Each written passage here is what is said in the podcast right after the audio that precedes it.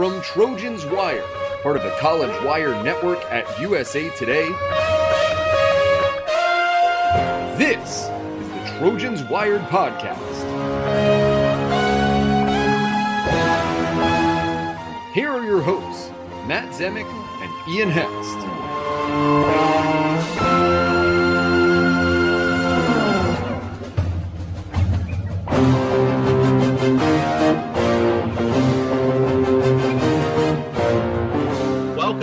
Trojans Wired podcast, a production of uh, the website Trojans Wire, part of the College Wire Network. Uh, we have a very special guest today on this very momentous day. USC hired Lincoln Riley. Mike Bohn didn't just hit a home run, he hit a grand slam. It wasn't just a grand slam, it was a 500 foot moonshot in the World Series. It's that big. And we have a, a guest worthy of the occasion, Jon Wilner of the San Jose Mercury News, the Wilner Hotline uh, the best in the business covering the Pac 12. He joins us for a, for a short show, carving out a little time in what is a very busy day for him. Apparently, Washington is going to hire Kalen DeBoer. So we know that Jon has a million different things to do. He's giving us a, a little bit of his time. So, Jon, thanks for joining us. And the obvious first question is just what does this mean for USC in the Pac 12? You wrote about it. Uh, at the San Jose Mercury News. So just unflesh what you wrote in that column and just your your sense of of how the game is different in the Pac 12? Well, well, I think you could make the case this is the biggest coaching hire in the Pac 12. I mean, in memory, really. Uh, how often is a, you know, the equivalent of a five star recruit coming at the coaching level coming west? You know, Chris Petersen was a huge deal, right? Hall of Fame coach, but he's going from Boise uh, he doesn't have a stack of playoffs and Heisman's like Lincoln Riley does. I, I, think it's it's momentous, and and maybe the biggest thing it does, which isn't really tangible, is it just gives the conference a buzz. It create you know it's a high profile coaching hire. If you think think about the current coaching lineup, if you think about the players in the conference, right? There's no star power, right? There's no Heisman finalists. There's no number one picks. There's no elite quarterbacks.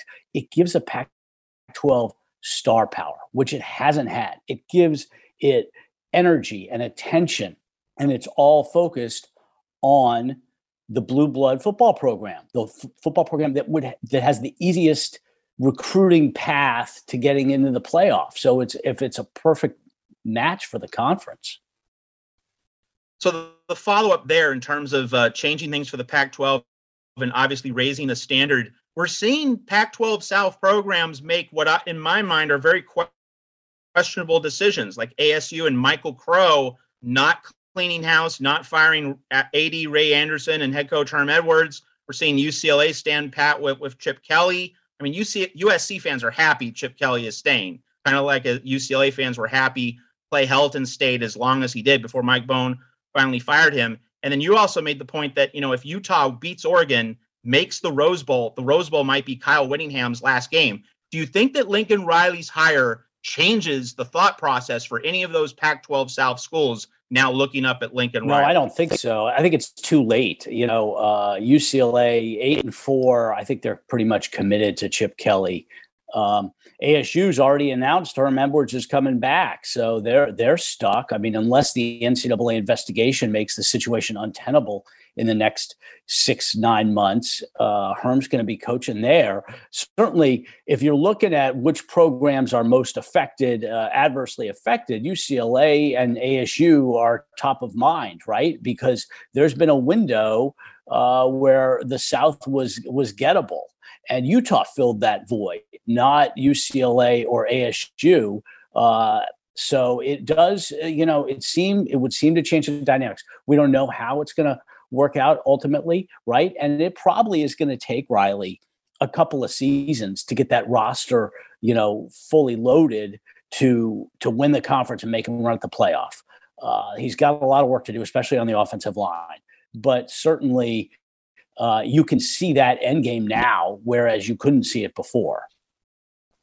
Okay, something that our fans are uh, USC uh, fans in particular are really going to be interested in, Jon, uh, after Lincoln Riley got hired, is just the internal chess playing uh, with Mike Bohn and how he lined this all up because most of us in the business felt on Saturday morning that it was Matt Campbell, not necessarily done deal, but like that was the target, USC closing in, very realistic chance of that happening. And no one was really ahead of this story. You know, Bruce Feldman floated out the rumor late Sunday morning, but he but he couched it in a very specific way. He said USC might quote take a swing unquote. That's not the same as closing in, Lincoln Riley likely to sign, serious candidate. It wasn't quite like that. There was really nothing until the news broke that USC had actually hired him. So any any new sense of of how this went down and and what you think that might mean, if anything, in terms of you know college sports administration, in terms of the coaching profession,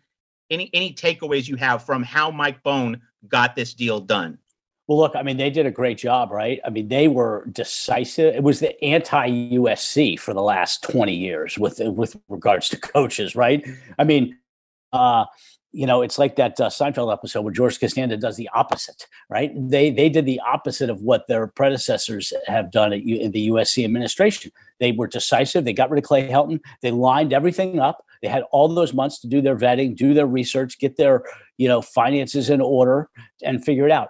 I don't know for sure that the you know Mike Bohn woke up on Saturday morning thinking he was going to get Lincoln Riley. I don't even know if he woke up on Sunday morning thinking that. Uh, I but they kept it was radio silence from them for three months. There was a lot of rumors. I don't know how much of it was true. Um, they may have thought that Matt Campbell was going to be the guy. I don't know. And then all of a sudden, Riley, through his agent, might have made it known he was interested in leaving. What well, it was, it was certainly uh, interesting when when Riley said after the game Saturday, "I'm not going to be the next coach at LSU."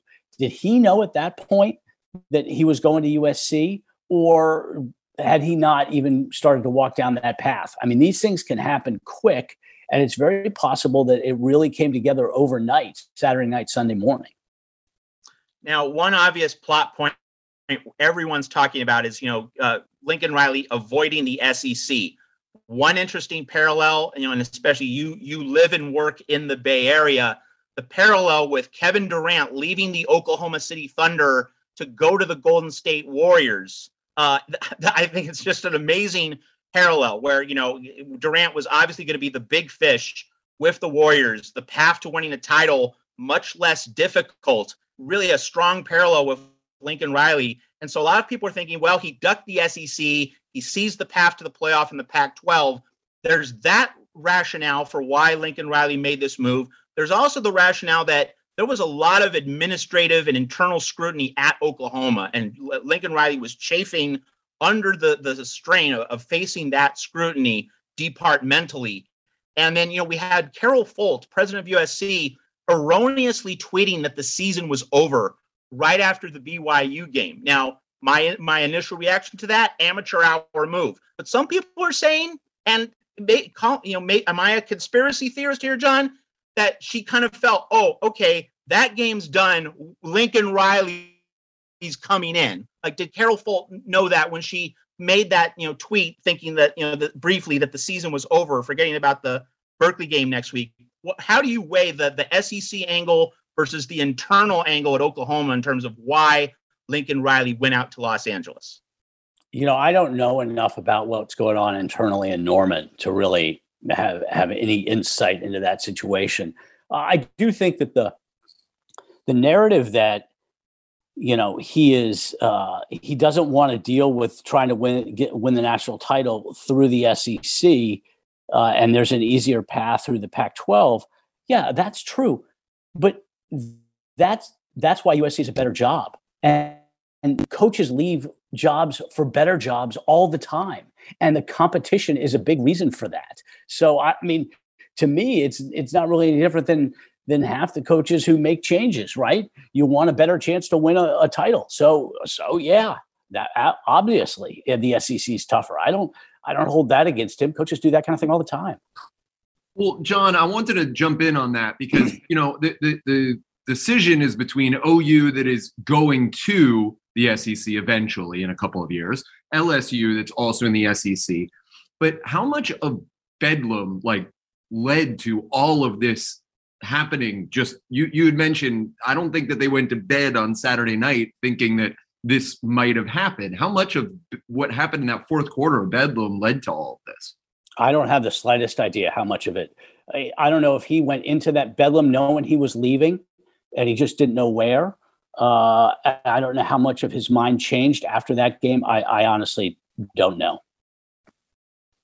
All right, Jon, you know, another obvious point of uh, widespread interest about the Pac 12 is after a game changing move like this, does this change Mario Cristobal's thought process about anything he's doing in Eugene? Because he was obviously able to recruit heavily and well in S- Southern California with Clay Helton failing to lock down that region. Now that plan, that part of his recruiting strategy is undercut. And I know that Cristobal looks and thinks nationally in terms of what he does. You know, Joe Moorhead might, might go to Akron uh, as head coach, meaning that he has to fill another offensive coordinator. He's Cristobal thinks nationally in terms of uh, you know filling out his coaching staff, but nevertheless, uh, rec- his recruiting strategy in the Pac-12 might be undercut. If Miami fires Manny Diaz, does the Miami job, which you know never really seemed like a, a likelihood to begin with, but does that become a little bit more likely if Miami makes the move at Mario Cristobal. I mean, it might.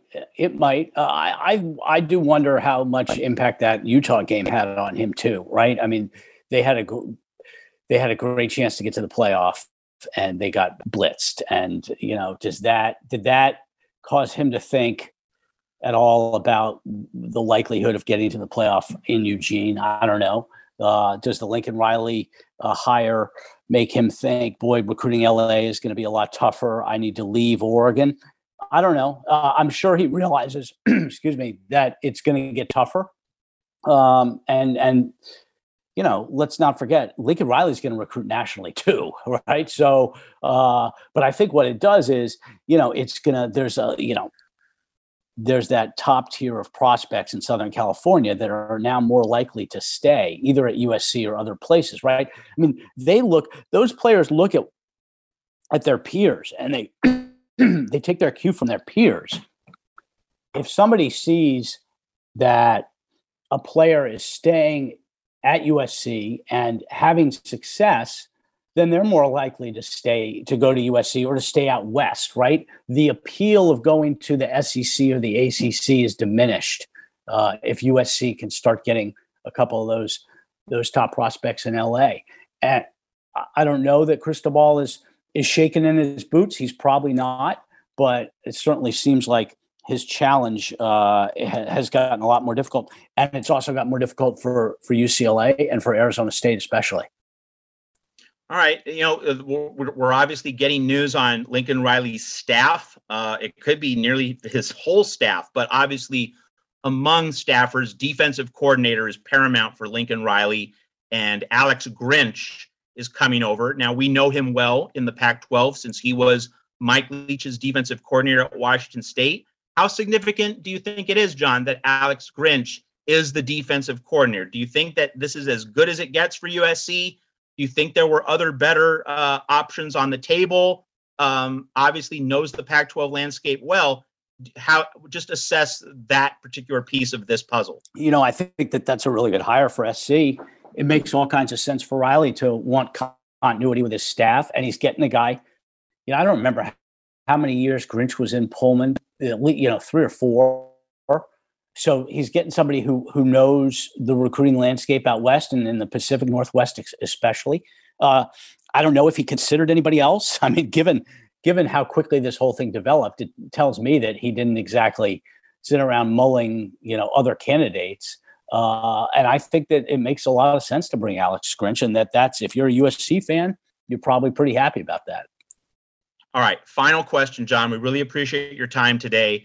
Uh, you know, know, you you talked about this, you wrote about this all summer. Pac-12 media rights negotiations and how big the, the USC coaching hire uh, was going to have, you know, and how how important it was before Clay Helton got fired, you know, for USC to become great. So now that USC is in a position to become great again, uh, just what what's the, your basic summary of you know what this means for Pac-12 football media rights and conference revenues, uh, all those related subjects? Well, I mean, if you're Commissioner George Kliavkoff, you're and you're going into negotiations with Fox, ESPN, I don't know, Amazon, Turner, CBS, whoever, you know, a year from now, it certainly helps having Lincoln Riley, one of the biggest stars in college coaching, uh, at your blue blood program.